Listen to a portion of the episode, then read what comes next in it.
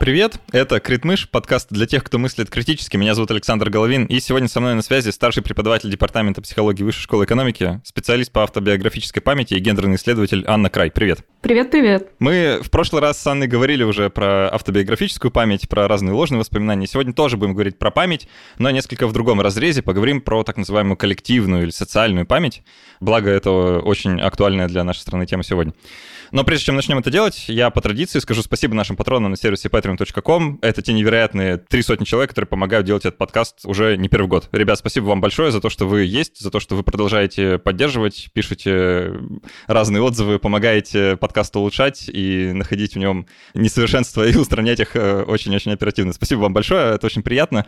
И чтобы получше отблагодарить этих замечательных людей, я делал несколько вещей, достаточно простых. Мы записываем расширенные версии основных эпизодов, где отвечаем на вопросы наших патронов, которые мы заранее собрали. Кроме того, для всех патронов от пяти долларов действует приглашение в наш закрытый телеграм-чат, где как раз вся обратная связь в основном сосредоточена. Так что, если вам интересно с подкастом взаимодействовать поплотнее, то, пожалуйста, переходите по ссылке внизу, становитесь патронами, это очень-очень приятно.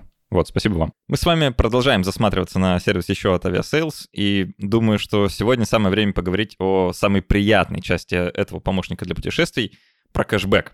Как это работает? У Aviasales есть партнеры, которые вернут вам часть потраченных на travel-услуги денег на счет в личном кабинете сервиса, а вы потом можете вывести их и потратить по своему разумению.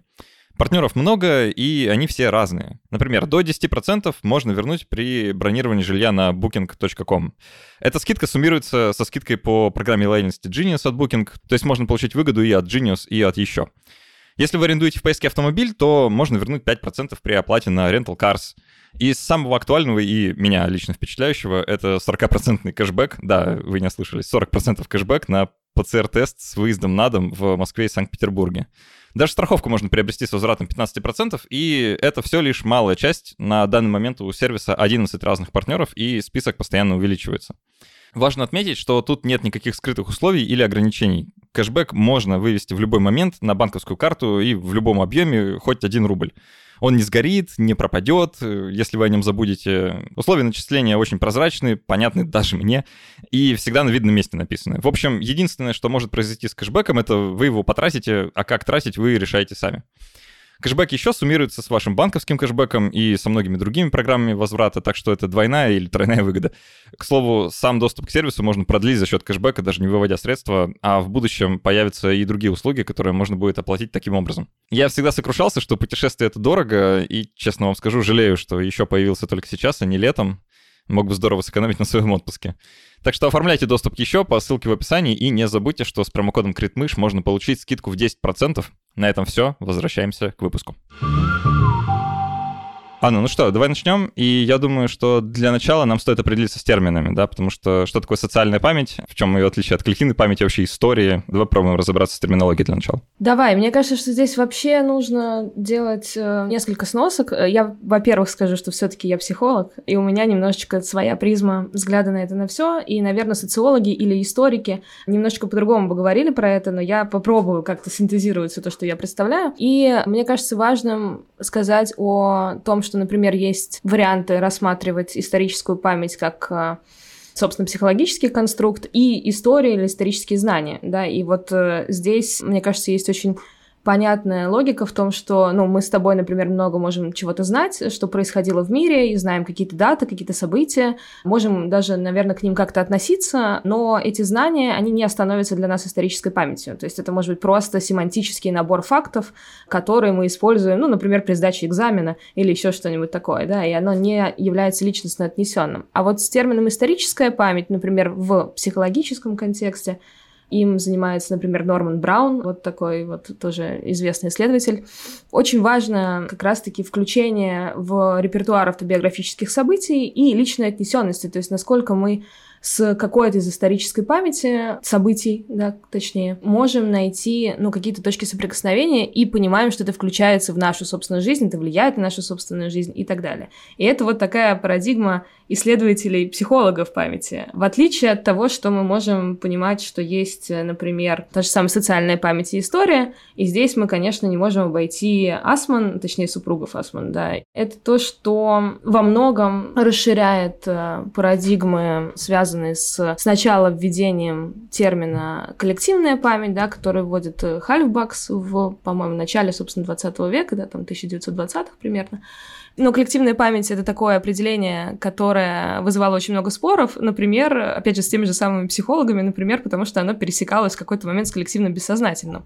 И как бы не очень было понятно, кто есть этот коллектив, не очень понятно, опять же, в чем разница, есть ли отличие социальной какой-то памятью и коллективной памятью. И вот э, Ассман, например, делит скорее, да, память на социальную и культурную. И там, если социальная память, она чаще всего ограничивается поколениями и коммуникацией внутри какой-то группы поколений, то культурная память — это будет память уже, которая направлена на какие-то символические структуры, на, например, какие-то феномены или явления, которые влияют вне зависимости, вот, собственно, от тех самых поколений или от какой-то конкретной социальной группы, а, ну, мы можем выделить это какое-то околомировое влияние. Я попробую, наверное, сам свое понимание сложить, да, некоторых из этих Давай. терминов. Ты меня поправь, если что. Угу. Хальбах, или как вот ты произнесла фамилию эту? Хальбвакс. Да, я никак не могу угу. научиться ее выговаривать, кажется, это французский ученый, да, который действительно вот в начале двадцатого века, он и предложил термин коллективной памяти, или, кажется, да, про коллектив мемори он говорил, да? И он там описывал такой концепт, да, что вот он гуляет по Лондону, и его воспоминания об этой прогулке неразрывно связаны с влиянием других людей, которые с ним гуляли в этот момент. Например, если он там гуляет с архитектором, то он, значит, показывает ему разные здания, и это некоторым образом меняет его автобиографические воспоминания. То есть его воспоминания о чем-то, они всегда коллективные, он утверждает, что они так или иначе связаны с влиянием и воспоминаниями других людей, и это некоторым образом такой вот коллективный конструкт. И касается это, ну, почти абсолютно всего.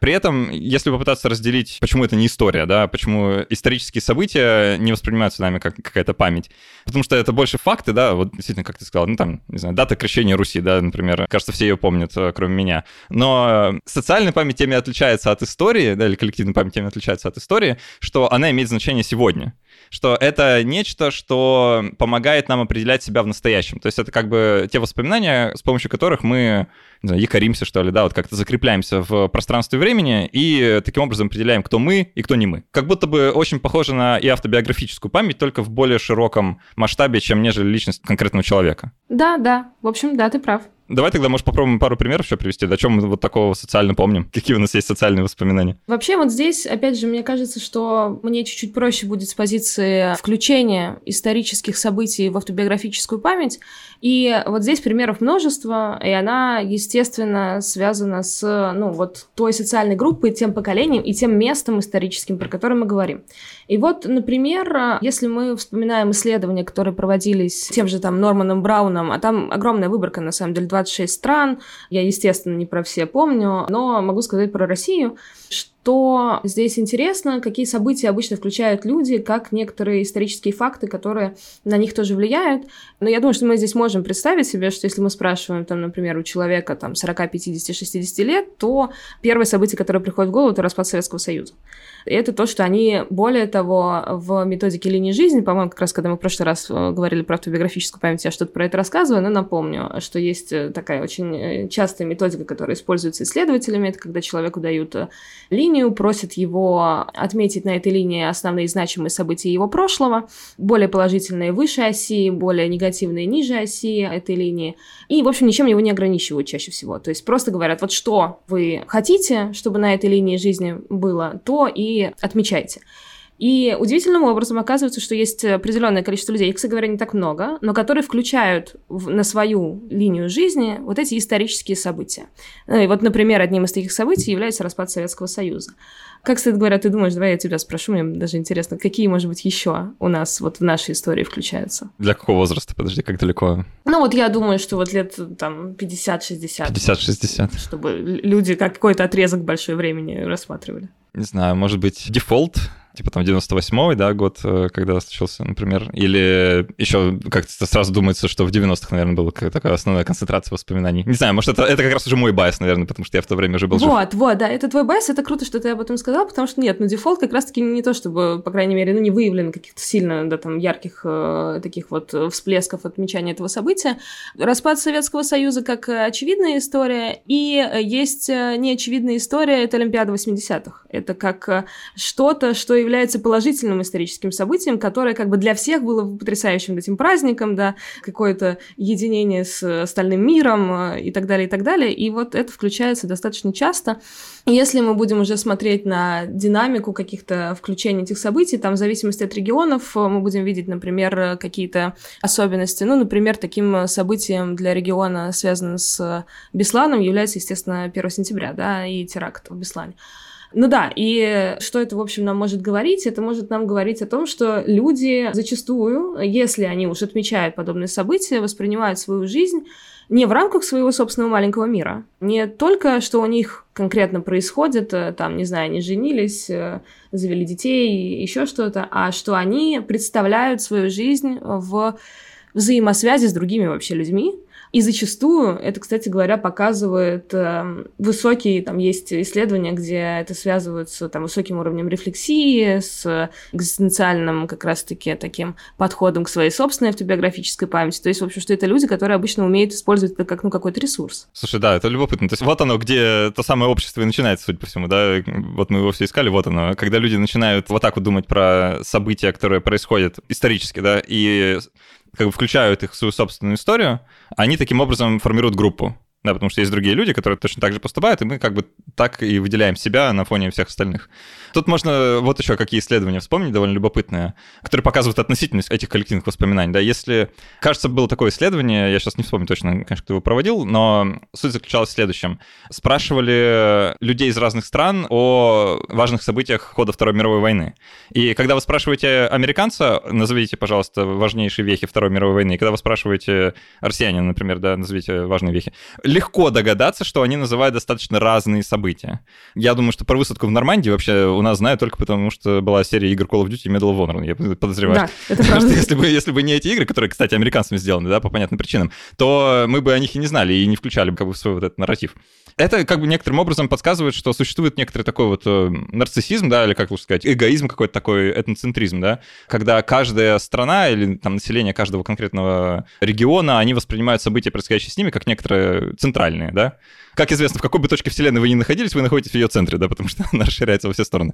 Также и с вот этой коллективной памятью похоже. Да, абсолютно точно. И вообще это, конечно, очень какой-то такой важный, наверное, момент в связи с тем, как это используется различными и масс-медиа, да, и, в общем, политическими структурами, очевидно, да, ну, потому что что-то, что формирует национальное самосознание, это, конечно, часть, собственно, вот этого этноцентризма в воспоминаниях о прошлом той или иной э, страны, например, если же мы будем говорить. Мы можем даже это расширять до рамках города, да, там одно дело, что помню москвичи, и другое дело. Я могу сказать, что, например, в связи с тем, что я всю жизнь живу в Москве, я очень хорошо представляю себе, как проходила оборона Москвы, просто потому, что это то, что мне рассказывали, например, на москвоведении, таком прекрасном предмете, и там, как называются все эти башни Кремля, я тоже по какой-то причине знаю, хотя я не историк. И не то, чтобы у меня была... Ну нет, у меня была неплохая история в школе, но все равно. А там, например, абсолютно точно, что петербуржцы и петербурженки, и там бывшие ленинградцы намного лучше знают блокаду Ленинграда, хотя очевидно, да, что мы тоже наслышаны, потому что, да, это такое, но яркое событие. И, конечно, это используется при построении какой-то идентичности, как, собственно, национальной или, да, там, городской. И вот я даже знаю, что сейчас проходит какое-то большое количество урбанистических проектов по присвоению идентичности через историю города. Коллеги там пытаются, например, просто показать людям, как это можно фактически использовать, там, зная о городе какие-то там факты для своего собственного собственного, ну, там, какого-то построения, ну, опять же, собственной идентичности. Тогда, если говорить, что это хорошо используется и ярко используется, у нас масса исторических, конечно, примеров, да, и даже там на уровне того, что происходит с... истории про Вторую мировую, да, и с памятью о Второй мировой войне. Очевидно, что если мы сейчас спросим в Польше, что они помнят и как они помнят, да, допустим, про Советский Союз, или мы вспомним, или там спросим у нас, да, у кого-то, или мы спросим у украинцев, да, сейчас, что является очень-очень сложной темой, понятно, вообще весь этот переписывание истории с одного источника на другой источник, это, ну, на самом деле еще и большая проблема, да, потому что, ну, в этот момент мы начинаем терять э, вот тот самый, вообще грань, что на самом деле это было, да, и, ну, и здесь э, ну, начинает быть довольно сложным обращение к тем самым источникам, которые что-то фиксировали, как мы к ним относимся и как мы переписываем их, ну, да, в общем, с одной стороны в другую. О, слушай, тут можно вспомнить такое замечательное понятие, как «войны памяти», да, memory wars. Конечно, больше для Штатов характерно, у нас про это не говорят, хотя, наверное, стоило бы, да. Там вот со времен протеста би эл эм, да, на самом деле, ну, в принципе, это началось гораздо раньше, просто это вот некоторая кульминация, да, этого процесса, когда люди действительно там сносят памятники генералам, да, южанам, например, или в странах типа ЮАР сносят памятники разным деятелям времен колоний, ну, имперских времен, да, и колонизаторства. Некоторое переосмысление, что ли, да, может происходить, и это действительно может заходить довольно далеко, то есть люди зачастую достаточно агрессивны в проявлениях, да, этого они могут там вандалить, да, всякого рода вандализмом заниматься, крушить разные памятники, мемориалы и прочее, и это некоторым образом, да, вот все следствие, ну, как вот это, не знаю, запроса, что ли, на некоторое переизобретение прошлого? Да, конечно, тут вопрос, насколько это осознанная история, да, когда это некоторый предписанный характер, когда это спускается сверху, да, и мы говорим, что вот теперь эти памятники, они являются под запретом, и давайте-ка мы теперь, ну, вот опять же, да, мне кажется, что с историей с Россией и Украиной это сейчас довольно очевидная штука про переименовывание улиц, ну, и у нас, в общем, тоже, да, какое-то советское наследие, которое переименовывается, там, в, опять же, в той же Москве сколько этих станций метро переименовано, да, и, в общем, в Питере тоже, насколько я представляю. И это, конечно, ну, вот вопрос, в каких целях, да, и как это используется, за счет чего хочет добиться там тот аппарат или то общество, которое делает вот этот вот запрос. Потому что, ну, очевидно же, что это на самом деле еще, ну, как бы, мы можем говорить, да, тут про политические какие-то структуры, например, но во многом мы здесь можем говорить и про какие-то групповые вещи, да, там, например, в рамках какой-то идеологической идентичности, да, как, например, попытку, ну, там, одной группы людей, да, подстереть память про другую группу людей, даже на уровне, знаешь, футбольных фанатов. Это же тоже может возникать, да, там, когда... Ну, я не очень сильна здесь в примерах, но знаю истории, что там, например, есть какое-то место, которое пытаются себе там группу одних фанатов переприсвоить с группой других фанатов. Ну, то вот там говорить, что это там всегда было наше или всегда было ваше, и, ну, в общем, устраивать какие-то акции по этому поводу. Тут можно вспомнить еще такой замечательный феномен, как ложные воспоминания, про которые мы, кстати, да, вот говорили. Конечно. И раз есть автобиографические ложные воспоминания, легко предположить, что, наверное, есть и ложные коллективные. Угу, да, конечно. Но я здесь думаю, что, конечно, в первую очередь все вспоминают про эффект Манделы, да, и все то, что связано с тем вот этим вот каким-то коллективным заблуждением про то, что случилось. Быстро напомню всем, кто вдруг проспал, да, последние пятьдесят лет, я не помню, что такое эффект Манделы, это, кажется, южноафриканский как раз, да, президент, который просидел достаточно долго в тюрьме, прежде чем стать президентом, и все были абсолютно уверены, что он умер. То есть вот это ходило такое распространенное заблуждение, что он погиб, а хотя на самом деле он просто сидел в тюрьме все это время, да. И, насколько я помню, сам термин, по-моему, ввела Фиона Брум, и как раз-таки с этим эффектом Манделы действительно связано большое количество, ну, разных других вот похожих таких феноменов, где люди зачастую уверены, как бы коллективно, что что-то было именно так, а на деле оказывается, что это не совсем, да, там, то, как это происходило. Из наших примеров я могу привести историю, связанную с памятником Карла Маркса на Театральной площади в Москве, где написано, что обычно, когда спрашиваешь у людей, что написано на памятнике, или там какая фраза, в общем, там фигурирует, они говорят про пролетарии всех стран, объединяйтесь. Но на самом деле написано соединяйтесь, да, там, ну, вот какие-то такие вещи. С нашей историей есть вот эта вот штука про последнюю речь Ельцина, да, которая на самом деле тоже все цитируют не совсем правильно и цитируют КВН. Потому что он не говорил, что он устал и он уходит, да, да. Я устал, я ухожу, да, это КВНовская, насколько мне кажется, по-моему, КВНовская какая-то была была шутка, которая стала вот распространенной. Ну и совсем, конечно, такой классический пример для тех людей, которые любят «Звездные войны». Это пример с фразой про «Люк, я твой отец», которая на самом деле звучала в оригинале по-другому. Из-за перевода у нас как бы эта культовая фраза, она вот осталась в нашем самосознании, хотя вот если мы приедем в Америку, они так не будут говорить. Ну то есть, в общем, вот какие-то такие штуки, да. Ну еще важный момент, про который, мне кажется, мы вторую половину выпуска будем говорить. Характеризуется часто следующей фразой, что те, кто не помнит своего прошлого, они обречены на его повторение. И в этой фразе довольно много всего зашито, и я предлагаю как-то распаковать, потому что это важно. Те, кто не помнит своего прошлого, обречены повторять его, как бы говорит нам, что помнить прошлое очень-очень важно. И это постулируется как некоторое такое абсолютное благо. Как вот ты к этой фразе относишься? Считаешь ли ты, что это так? Я как человек, который занимается памятью, конечно, считаю, что помнить прошлое – это важно. Более того, конечно, здесь есть элемент прагматической функции. История о том, каким образом мы пришли к тому или иному последствию, она дает нам возможность не совершать подобных ошибок, что очень логично. Как в рамках личной истории, так и в рамках какой-то общности. И в этом смысле есть ощущение, что когда какая-то группа людей начинает быть обделенной своими собственными воспоминаниями, своим голосом, то, во-первых, она становится уязвимой, а здесь мы можем вспомнить любой стресс меньшинств, без разницы каких меньшинств, и Вирджинию Брукс. И, конечно, это приводит к общему уровню угнетения. И, естественно, мне кажется, что собирать воспоминания и практики меморизации каких-то как этносов, так и какой-то страны, общности людей, это что-то, что дает возможность чувствовать вот эту сопричастность, чувствовать, что ты на самом деле не один или не одна, и там у тебя ни у одного предки занимались какой-то одной деятельностью, за которую, например, пострадали или получили какую-то расплату. И это что-то, что дает возможность, опять же, ассоциировать себя с миром, а не только со своей собственной историей, что дает возможность, но даже вот в рамках, знаешь, если уходить уж в психотерапию, ну, так чуть-чуть, на секунду, это дает возможность для того, чтобы, ну, как-то вообще понимать смысл какой-то в жизни. Осмысленность вообще того, что происходит, что это все, ну, там, не статично, динамично, и что там опыт одного поколения имеет значение для опыта другого поколения. В общем, так мы с вами и живем. Если бы это не имело значения, то непонятно вообще, нужно ли бы было эволюционировать. То есть, возможно, мы бы остались на уровне каких-нибудь племен, которые, ну, не то чтобы очень сильно, да, там,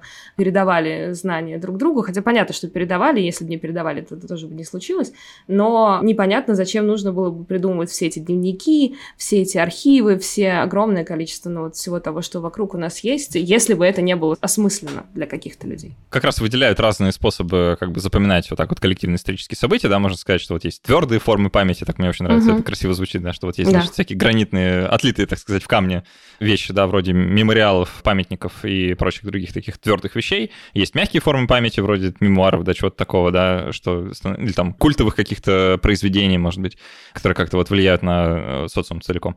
То есть запоминать мы как бы вроде как хорошо умеем, и практики эти достаточно распространенные в каждом городе, на каждой площади, ну как-то если пустое место есть, то там обязательно возникнет какой-нибудь памятник, может, ну, скорее всего, Ленину, конечно, да. Ну да, вот, но, но если... в нашем случае уже нет, но...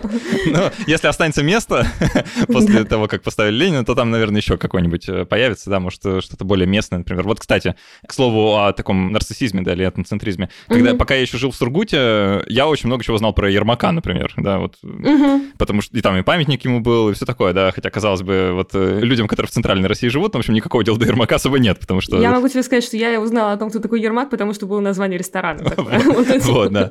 Да, а там это почти национальный герой, как бы человек-основатель, да, и все такое. То есть это действительно очень сильно влияет, да, как мы запоминаем, какие памятники стоят и что мы про это думаем.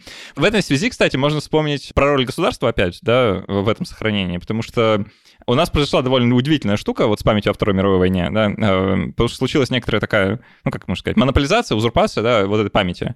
И для некоторых даже секрет, ну, или как новость, да, когда им сообщают, что, а вы знаете, что вот там парадов в честь Дня Победы не было там первые много лет, да, после окончания Второй мировой войны, или что то количество разных мемориалов, вечных огней и прочее, которые появилось, они появились, ну, в общем-то, довольно недавно. Да. И в целом нам гораздо удобнее помнить события Второй мировой войны или там участников Второй мировой, когда они уже умерли. Это как бы гораздо легче делать, чем когда они все еще живы. То есть тут достаточно любопытная штука произошла. И вот когда появился проект «Бессмертный полк», многие еще помнят про такой, с ним вот достаточно любопытная и, что называется, характерная история, да, потому что это была некоторая попытка такая низовая переприсвоить себе обратно эту историю, да, через личные свидетельства. История. Да, угу. Через там, личные истории каждой конкретной семьи, у кого кто воевал и так далее, которая довольно быстро была подхвачена государством, да, и монополизирована обратно, потому что нарратив должен быть один, что называется, да. Да, это вообще особенно чудовищная история, то есть если подумать, оно звучит, конечно, страшно, потому что вроде как и благая идея, и даже более-менее благая идея внедрения, но в итоге реализация, которая треб... ну, как бы, которая выглядит достаточно устрашающе. Я понимаю, что у меня там, ну, например, какие-то коллеги, которые там что-нибудь подобное услышат, они могут мне сказать, ну как же, как же, оно же так красиво, замечательно, и вот все идут и так далее, но вот это вот переприсвоение, оно, конечно, играет большую роль в понимании вообще того, как это происходило. Ну да, и в последние особенно годы, опять же, я уверен, что слушатели следят за новостями, да, и слышали неоднократно, что вот появляются разного рода законопроекты и даже статьи в Уголовном и Административном кодексе на тему того, что вот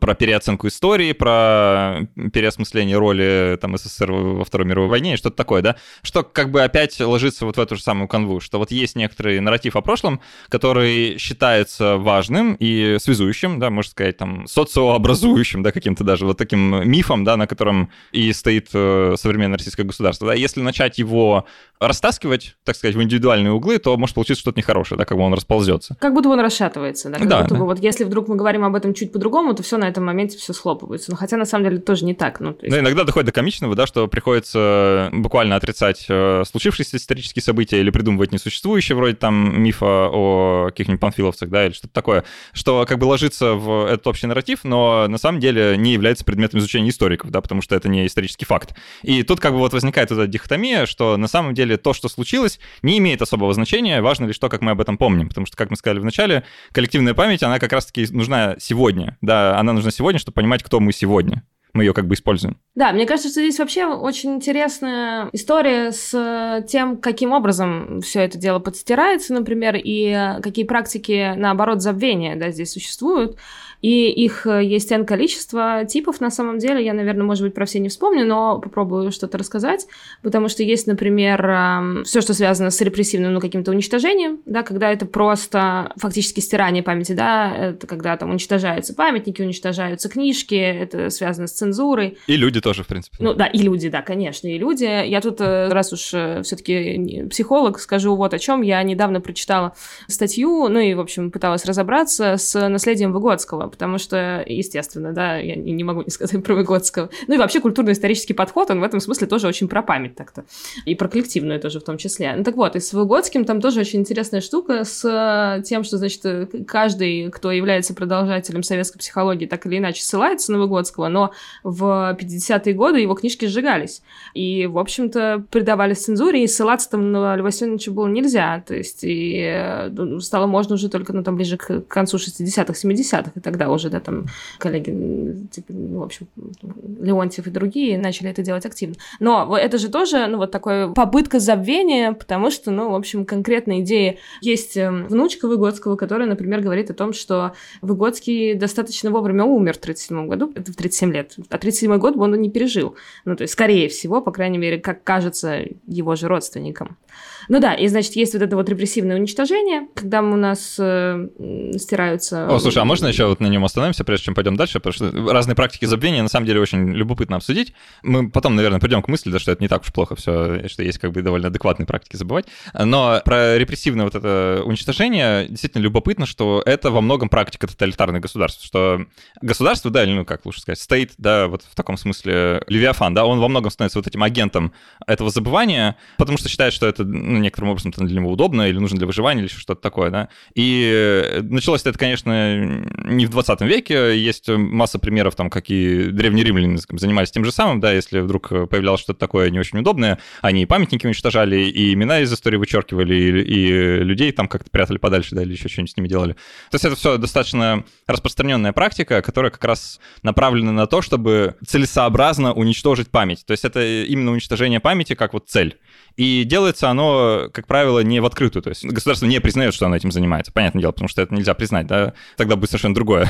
Да? То есть это некоторое вот такое подспудное, как бы закулисная попытка изменить восприятие истории путем уничтожения свидетельств. Угу, угу, да. Ну и, собственно, от, от документов каких-то конкретных, да, фиксирующих что-то, до там, опять же... До организации, например, да, к слову, вспомнить то, что происходит сегодня с мемориалом, да. Не случайно, это, ну, это действительно...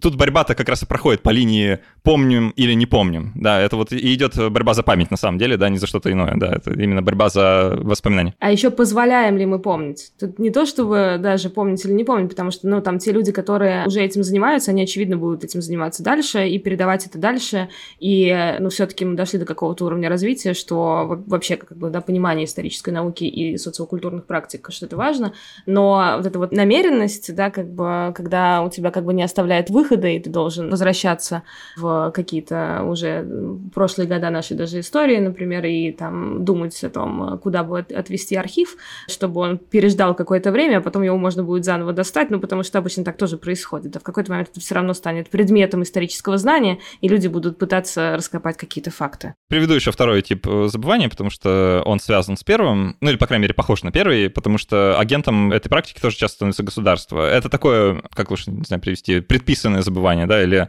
прескриптивное, да, то есть это попытка переосмысления того, что было, но уже открытое. То есть мы говорим, да, ребята, то, что было, это вообще случилась какая-то полная фигня, давайте мы сейчас как-то переосмыслим это и станем вспоминать об этом по-другому или вообще забудем. Например, часто такое случалось в практике подписания мирных договоров среди разного рода держав. Могу где-то соврать там конкретно, когда это было, но это не так важно, да, просто вот, например, завершилась тридцатилетняя война, да, и страны, которые, значит, выходили из этой войны, помимо всего прочего, что было записано в мирном договоре, там было написано, что все злодеяния сторон друг относительно друга, да, все убийства, изнасилования, все нехорошие вещи, которые люди друг другу на войне делают, нужно не только простить, но и забыть. И это как бы вот требование, да, то, что это нужно сделать, потому что без того, чтобы забыть это, невозможно двинуться дальше. Тут можно сделать вот такой мостик к тем самым войнам памяти, про которые мы говорили, потому что если не забывать, да, никогда ничего такого, то может возникнуть очень неприятная ситуация, когда у черных американцев совершенно точно есть претензии к белым американцам, потому что, смотри историю, да, всю историю темнокожего населения Америки, а у коренных народов, населявших Америку, есть совершенно четкие претензии к тем колонистам, которые приехали, значит, отбирать у них землю, и еще много чего нехорошего с ними делать, да, и если как бы раскручивать это назад, то совершенно непонятно, кто кому что должен уже, потому что человеческая история, она слишком сложна, чтобы как-то вот прийти к какому-то четкому заключению, типа, мы здесь были первые, а все американцы, пожалуйста, езжайте обратно в Англию, да, но явно, что так не получится. Да, я думаю, что тут такой же пример, который именно про предписанное забывание, это связанный с Вестфальским миром, тоже как одно из требований это забыть, да, какое-то вообще все то, что происходило во время войны, насилие и так далее. Ну, то есть вот все сопровождающее. Я думаю, что с Вьетнамом тут тоже может быть какая-то похожая ситуация в какой-то из, ну, там, исторических периодов. Но основная здесь идея, конечно, это то, что это некоторое соглашение сторон, которые говорят, да, давайте. Да. Ну, это как два друга такие, да, которые поссорились и такие, ну, забыли, да, все забыли. Ну да, типа, ничего страшного бывает, да, типа, ничего, вот. Неважно, что это потом формирует ПТСР у одной стороны, да, а другой думает, что это были абьюзивные отношения. Ну, в общем, да, какая-то такая, мне кажется, ситуация. Хорошо, какие еще можно выделить практики? Есть практика, например, связанная вообще с, ну, каким-то так называемым аннулированием, и это часто история как раз-таки про научные работы, например, когда мы перестаем ссылаться на данные, например, написанные в восьмидесятых, девяностых, потому что у нас есть данные две тысячи десятых, да, и так далее, и это просто, ну, как бы, как будто бы отдается такое предпочтение презентизму, что вот есть сейчас, есть вроде как уже полученное что-то, но ведь на самом деле это далеко тоже может быть не факт, и, ну, там, реплицировать какие-то, например, исследования тоже можно было бы подумать, как это можно было бы сделать в современности. Ну, то есть, когда как будто бы мы отстраняемся от какой-то части научного знания. Это понятно, что это, например, упрощает работу научным сотрудникам, да, потому что, ну, ты не перекапываешь все с Аристотеля, начиная, или там с Геродота, не дай бог, да, Парменида, вот. А, ну, все-таки говоришь, ну, ладно, у нас есть более современные данные, они ссылались на более старые данные, значит, эти ссылки... Ну, в общем, это вопрос в целом большой проблемы про науку. Я могу пример, кстати, вот такого забывания привести, более близкий, что ли, людям, далеким от академической среды. Вот, например, есть телевизионный мультсериал, который называется «Шира». Очень хороший, кстати, всем рекомендую. Он выходил в восьмидесятых, и в восемнадцатом, по-моему, году сделали ремейк. Так вот, ремейк гораздо лучше, и настолько он лучше, что, в общем-то, помнить про сериал восьмидесятых, да, никакого смысла уже нету, ребята, можете не смотреть. То есть можно начать сразу с нового. То есть это вытеснение, что ли, старого новым происходит, да? Ну да, такая интерференция какого-то на уровне не личностном, да, на уровне каком-то коллективном. Слушай, мне кажется, вообще история с ремейками здесь смешная, потому что это в целом, мне кажется, как один из способов такого, с одной стороны, стороны, переприсвоение истории и попытки сыграть, да, на каком-то выстрелившем, ну, там, какой-то теме, например, да, там, и так далее, зачастую, мне кажется, все-таки чаще всего неудачные, это уже другой вопрос, это вопрос, что кому больше нравится, потому что, например, смотреть современный Mortal Kombat совершенно невозможно, а старый ничего, ну, как бы, правда, ничего, он очень смешной, но он, мне кажется, ничего, ну, и там с играми так происходит, да, бесконечно, там, с книжками так не очень можно сделать, да, потому что вроде как не перепишешь же ее, она же уже существует, да, вот, хотя, казалось бы, ну, если это не учебник. Ну да, да, в общем, похоже, похоже на то, что ты говоришь. Есть еще другие варианты, например, есть все, что связано с так называемой, с одной стороны, фигурой умолчания из-за чего-то связанного с тем, что это что, что-то, что происходило, было стыдно, или что-то, что связано с, ну, каким-то унижением, да, довольно большого количества людей, когда сама группа людей начинает об этом не говорить из-за того, что, да, это является, ну, каким-то вот не очень приемлемым в той текущей точке, да, про которую мы говорим. Ну, например, опять же, это как послевоенные все эти истории. Мы говорим о подвигах, но мы не говорим о том, что мы сами делали по отношению к тем людям, с которыми мы воевали. И там бедная Германия, она страдает от этой фигуры умолчания и, ну, стыда до сих пор. Слушай, вот на самом деле на этом хочу остановиться поподробнее, потому что мне здесь видится очень много параллелей с историей России. Действительно, послевоенная Германия, это же, ну, разрушенные города, поломанные судьбы, да, и вообще огромное количество людей, которые остались абсолютно без всего. И удивительным образом осмысление стало происходить сильно позже, да, то есть этих событий, а тогда люди предпочитали про это не думать и не говорить. И та скорость, с которой они принялись восстанавливать свои города, это некоторым образом свидетельство, да, вот этого процесса попытки забыть через наложение общественного табу на обсуждение, да. То есть нельзя было просто встать так посередине и начать писать мемуары какие-нибудь, да, на тему того, что происходило. Нельзя было в открытую вспоминать о насилии советских солдат по отношению к немецким женщинам, да, которые входили в оккупированный Берлин, например. А хотя такое тоже было, да, кто будет это отрицать вообще? На войне всякое случается. Так что это действительно часто случается, да, что вот люди после трагических событий коллективно стараются просто помолчать об этом. Да, я здесь хочу привести пример, историю, которую я увидела на конференции в две тысячи семнадцатом году.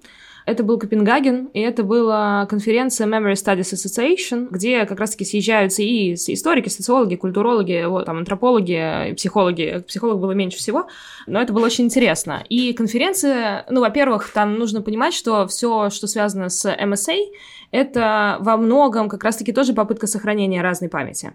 Одни из ключевых тем — это, конечно, память о травмирующих событиях прошлого, это Холокост, это различные, да, там, ну, опять же, там, все, что связано с мировыми войнами, это разные репрессии в разных странах, да, то, чего мы, может быть, с вами, в общем, не очень знаем, потому что не внутри, да, у нас нету этого, этого этноцентризма, у нас, да, как это, своя точка зрения. И, собственно, вот какая история произошла со мной в конце конференции, там, торжественное закрытие и показ фильма. Показ фильма режиссера довольно известного на самом деле, насколько я понимаю, и в фестивальных кругах, его зовут Джошуа Оппенхеймер.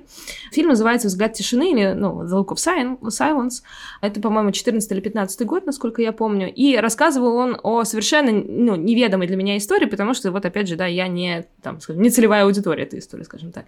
И фильм о том, как семья и как определенный парень начинает расследовать и свою историю своей семьи, которую он, в общем-то, потерял во время массовых убийств, которые происходили в Индонезии в тысяча девятьсот шестьдесят пятом — тысяча девятьсот шестьдесят шестом годах. Мне кажется, что мы, правда, практически ничего про этот кусок истории не знаем. Ну и, в общем, вот вы сидите, значит, конференция, очень много людей, и все такие, ну, знаешь, там, много титулованных разных, ну, и очень мало людей, кто вообще понимает, про какую часть исторического знания эта картина. А показывается она достаточно интересно, потому что это полудокументальное кино, где вот этот вот парень, он начинает ходить по деревне, в которой он живет. Я надеюсь, что я никого не оскорбила словом «деревня», я просто не знаю, это выглядит ужасающе, когда вы смотрите эти кадры, и спрашивать у всех, кто был причастен когда-то и вообще кто жил в шестьдесят пятом — шестьдесят шестом году, кто помнит что-то про это, про то, ну, собственно, как это все происходило, и, ну, в общем, пытается на самом деле найти конкретного убийцу своей семьи, конкретно каких-то людей, которые за этим стояли, за этой массовой резнёй, и открывается, что там происходит происходили совершенно чудовищные вещи.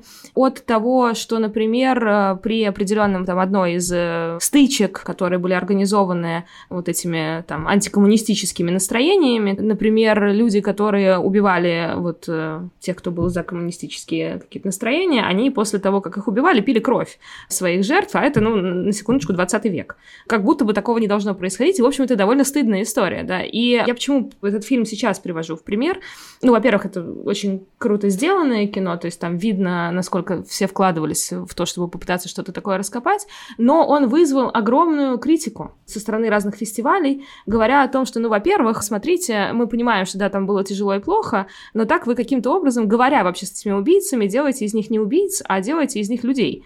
И, ну, возможно, об этом в целом говорить стыдно, и нужно сделать вид, что этого не было, и жить каким-то образом дальше, или наказать, ну, в общем, что-то. А там ни наказание не произойдет, очевидно, после этого, ну, просто документальная история, да, не до конца каких-то, ну, это же не юридическое разбирательство, но это вот видеофиксация с примерами, документальными штуками, и меня это абсолютно поразило, ну, то есть, потому что, когда ты не думаешь про этот кусок какой-то реальности и видишь вот эти все кадры, ты понимаешь, да, что, возможно, есть просто какое-то большое количество каких-то эпизодов, про которые не говорят из-за вот этой фигуры умолчания, из-за чего-то, что считается, что уже стыдно об этом вообще в целом вспоминать.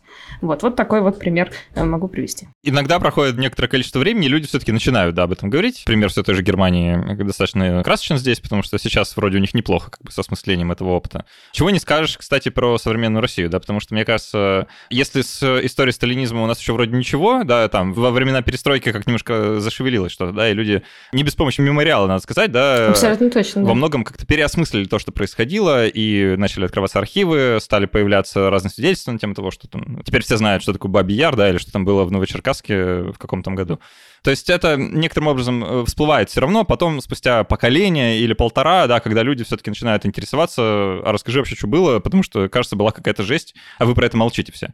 Мне почему-то кажется, я очень хочу ошибиться, конечно, сейчас, но мне почему-то кажется, что мы примерно таким же образом будем еще долго молчать про то, что происходит сейчас с ковидом в России. То есть это... Ну да, да, это очень похожая история, да. То есть, вот, хотелось бы, чтобы было по-другому, конечно. Да, мы все старательно делаем вид, что вообще ничего не происходит. То есть, ну, все полностью абсолютно нормально, под контролем, и вообще давно все побеждено, да. Но спустя время станет очевидно, да, когда на нашей замечательной демографической пирамиде, да, появится очередная зарубочка, да, и елочка станет еще более елочкой.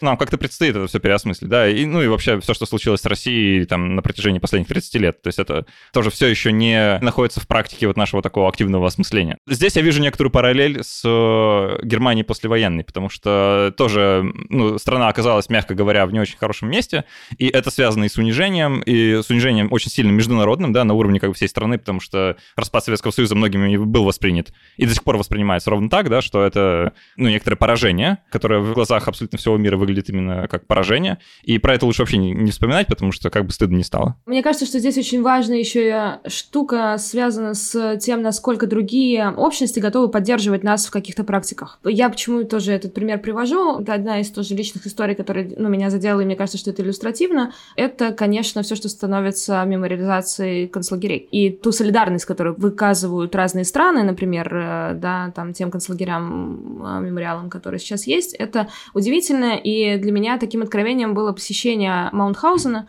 Это концентрационный лагерь под Веной, где, ну вот, ты сначала проходишь и видишь, собственно, сам лагерь и то, что там осталось от него. Сама по себе чудовищное ощущение. А потом ты выходишь в сад, ну не сад, а в какое-то пространство, где стоит огромное количество разных памятников, подаренных разными странами, что мы там не забудем, да, там, и что вот важно это делать. То есть ты идешь буквально вот от Чехии, вот от Польши, вот от Франции, вот, и все они от какой-то плюс-минус современной истории, которые там в две тысячи пятом - две тысячи седьмом году, например, подарены, до там восьмидесятых, например. И выглядит это довольно... важно именно с позиции, что, ну вот, есть какое-то, да, там, человеческое отношение к тому, что да, это было ужасно, но вот у нас есть солидарность в том, что это важно помнить. И вот как только это становится международной историей, когда все соглашаются, что это важно помнить, из-за этого происходит какая-то интеграция, на самом деле, этого опыта. И, собственно, ну вот, что Германия, что, да, что Австрия, что, да, там, часть Польши, они, ну, таким образом и справляются с этим своим собственным прошлым через вот переосознание, интеграцию, признание, да, каких-то вещей и так далее. Слушай, я тут хочу, на самом деле, не то что поспорить, а скорее указать на возможную опасность, которая может вот подстерегать на пути вот таких практик, потому что что история послевоенной Германии, что история Советского Союза и России в отношении ветеранов Второй мировой войны, она довольно характерна вот именно в этой практике молчания, как возможности справиться как бы с, с унижением. Потому что после Второй мировой войны осталось огромное количество людей, которые, в общем-то, прошли Вторую мировую, выжили и стали либо инвалидами, либо потеряли там средства средств к существованию, да, и остались на улице. И это часто очень характерная история для ветеранов и в Германии, и в России. Может, для России даже более актуальная, потому что, что вы не видели, да. Даже существуют замечательные истории про то, как их организованно увозили из Москвы там, на предмет каких-то празднеств, да, чтобы они, значит, не мозолили глаза. И вот тут очень классная штука получается, классная, конечно, в ироническом смысле, потому что на всех этих замечательных мемориалах, вечных огнях и прочем, да, написано как раз-таки ровно то, что мы там не забудем, да, вечная память героям слава, да. При этом очень легко помнить мертвых. А тех людей, кто остался в живых, их помнить крайне неудобно, потому что они как раз-таки нам напоминают обо всех этих событиях, которые мы на самом деле-то хотим забыть. И все эти замечательные памятники, они нам помогают это сделать. Мы как бы просто вот твердую структуру из камня возвели, и вроде как можно забыть об этом, да? Вспоминать только изредка иногда в определенную дату очень так ритуализированно, коллективно, да, чтобы это не было так больно и печально. Помнить о них постоянно просто невозможно, потому что, ну, это исключительная боль, и судьба, конечно, таких людей порой складывалась крайне печально из-за этого. Я соглашусь, что это сложно. История, да, и что во многом иногда это какая-то связь с некоторой показательной, да, какой-то, ну, такой вот штукой, что вот смотрите, мы делаем, и делаем вот это, делаем то-то, открываем следующее, там. Но мне кажется, что это не повод этого не делать, это повод скорее обратить внимание на то, что вообще-то есть еще что-то, что мы можем сделать для тех, кто живой. И в этом смысле я с тобой абсолютно согласна, конечно. И там, слава богу, что какие-то инициативы хотя бы что-то делают для этих ветеранов, да, там, например, собирают там фонды, которые что-то собирают, там тут же вот Никита Кукушкин, который все пытается что-то тоже там своим. На наше счастье, их уже не так много осталось. То есть это... Да, это все, конечно, чудовищно и страшно. С другой стороны, мне кажется, что, ну, некоторые практики подобного рода, они поднимают какие-то вещи, про которые не говорили. Например, я не так давно была под Смоленском в Катыни. И буквально, знаешь, месяца два назад. И для меня это была абсолютно удивительная штука, потому что я не думала, что вообще-то Польша и Россия сейчас в данном современном мире какой-то могут прийти к соглашению, к какой-то совместной практике меморизации. И это, ну, понятно, что тоже может, с одной стороны, делать видимость, но, с другой стороны, это дает, например, возможность работать историкам, которые там есть конкретно в этом регионе, да, например, сейчас. Хотя понятно, что вообще-то мы не знаем, что будет происходить дальше. Но это что-то, что для какого-то определенного индивидуального человека, например, который не сталкивается, может быть, сейчас действительно напрямую с какими-то лишениями по этому поводу, это может быть что-то, что даст толчок что-то делать. Ну, то есть это же тоже... Я не могу отойти от э, идентичности психолога, да. Мне кажется, что это что-то, что может давать какие-то силы с этим в итоге справляться. Ну, то есть и справляться, и делать для других людей. Соответственно, да, там идти работать какие-то структуры, которые могут делать это более видимым, более ярким. И... Ну, и здесь я не могу не вспомнить акцию возвращения имен. Это что-то, что происходит из года в год, да, уже там, ну, практически тридцать лет. Это акция, которая, ну, вот если... Я очень хорошо помню, что я там первый раз, наверное, лет там пять-шесть назад на ней была, может быть, больше даже. И это, ну, вот это двадцать девятое октября, когда выстраивается огромная очередь около, например, Словецкого камня или еще, ну, там, других точек, где ты видишь, какое большое количество, на самом деле, неравнодушных людей все равно приходят, читают эти три имени, говорят, как кого звали, где работал, в какой момент был расстрелян или репрессирован. Их же никто не заставляет туда идти. Это действительно хорошая практика. Мы довольно много здесь говорили про то, как люди увековечивают память, и вообще в целом у нас есть некоторая такая презумпция, что помнить хорошо, а забывать плохо. Но я просто хочу под конец подчеркнуть, что это не стоит так абсолютно подходить к этому вопросу, потому что забывание и забвение — это часть запоминания. И без того, чтобы что-то забыть, невозможно что-то помнить, поэтому стоит относиться, ну, как с уважением к этому процессу. Да, забывать полезно. И вообще, если вы знаете, знакомы с историями людей, у которых феноменальная память, ну, это достаточно печальные люди, как правило, да. Это, О, да, это вот моя любимая история про то, что Шерешевский на самом деле не был очень веселым человеком, и когда Лурия описывала вот эту историю в маленькой книжке о большой памяти, то там за кадром огромное количество всего, насколько это было не окей. Да, просто представьте, что вы помните все плохое, что с вами случилось, да, не забывая это. То есть это, ну, достаточно травмирующая, конечно, вещь. Поэтому те практики забвения, которые мы перечислили, там есть еще много, да, которые можно нафантазировать. Мы это оставим слушателям уже поделать, потому что это довольно достаточно полезно подумать о том, как мы что-то забываем. Ну, просто стоит обратить внимание, что это не всегда как бы однозначно плохо, и помнить не всегда однозначно хорошо. Ну что, на этом будем переходить к послекасту. Анна Край у нас в гостях, практикующий психолог, старший преподаватель Департамента психологии Высшей школы экономики. И про автобиографическую память, тоже специалист, мы с ней уже про это говорили в прошлые разы. А, и про гендерные исследования тоже, да? Да, вот такой широкий профиль. Да, да, да. Но на самом деле, каждый раз интересно беседа, так что ссылочки на эти эпизоды тоже оставлю в описании, послушайте, если вам интересно. И на Patreon тоже загляните, если хочется в послекасте поучаствовать, вопросы позадавать, потому что это именно то, чем мы сейчас займемся. А так все. Спасибо, что были с нами. До встречи через неделю. Пока. Спасибо большое всем.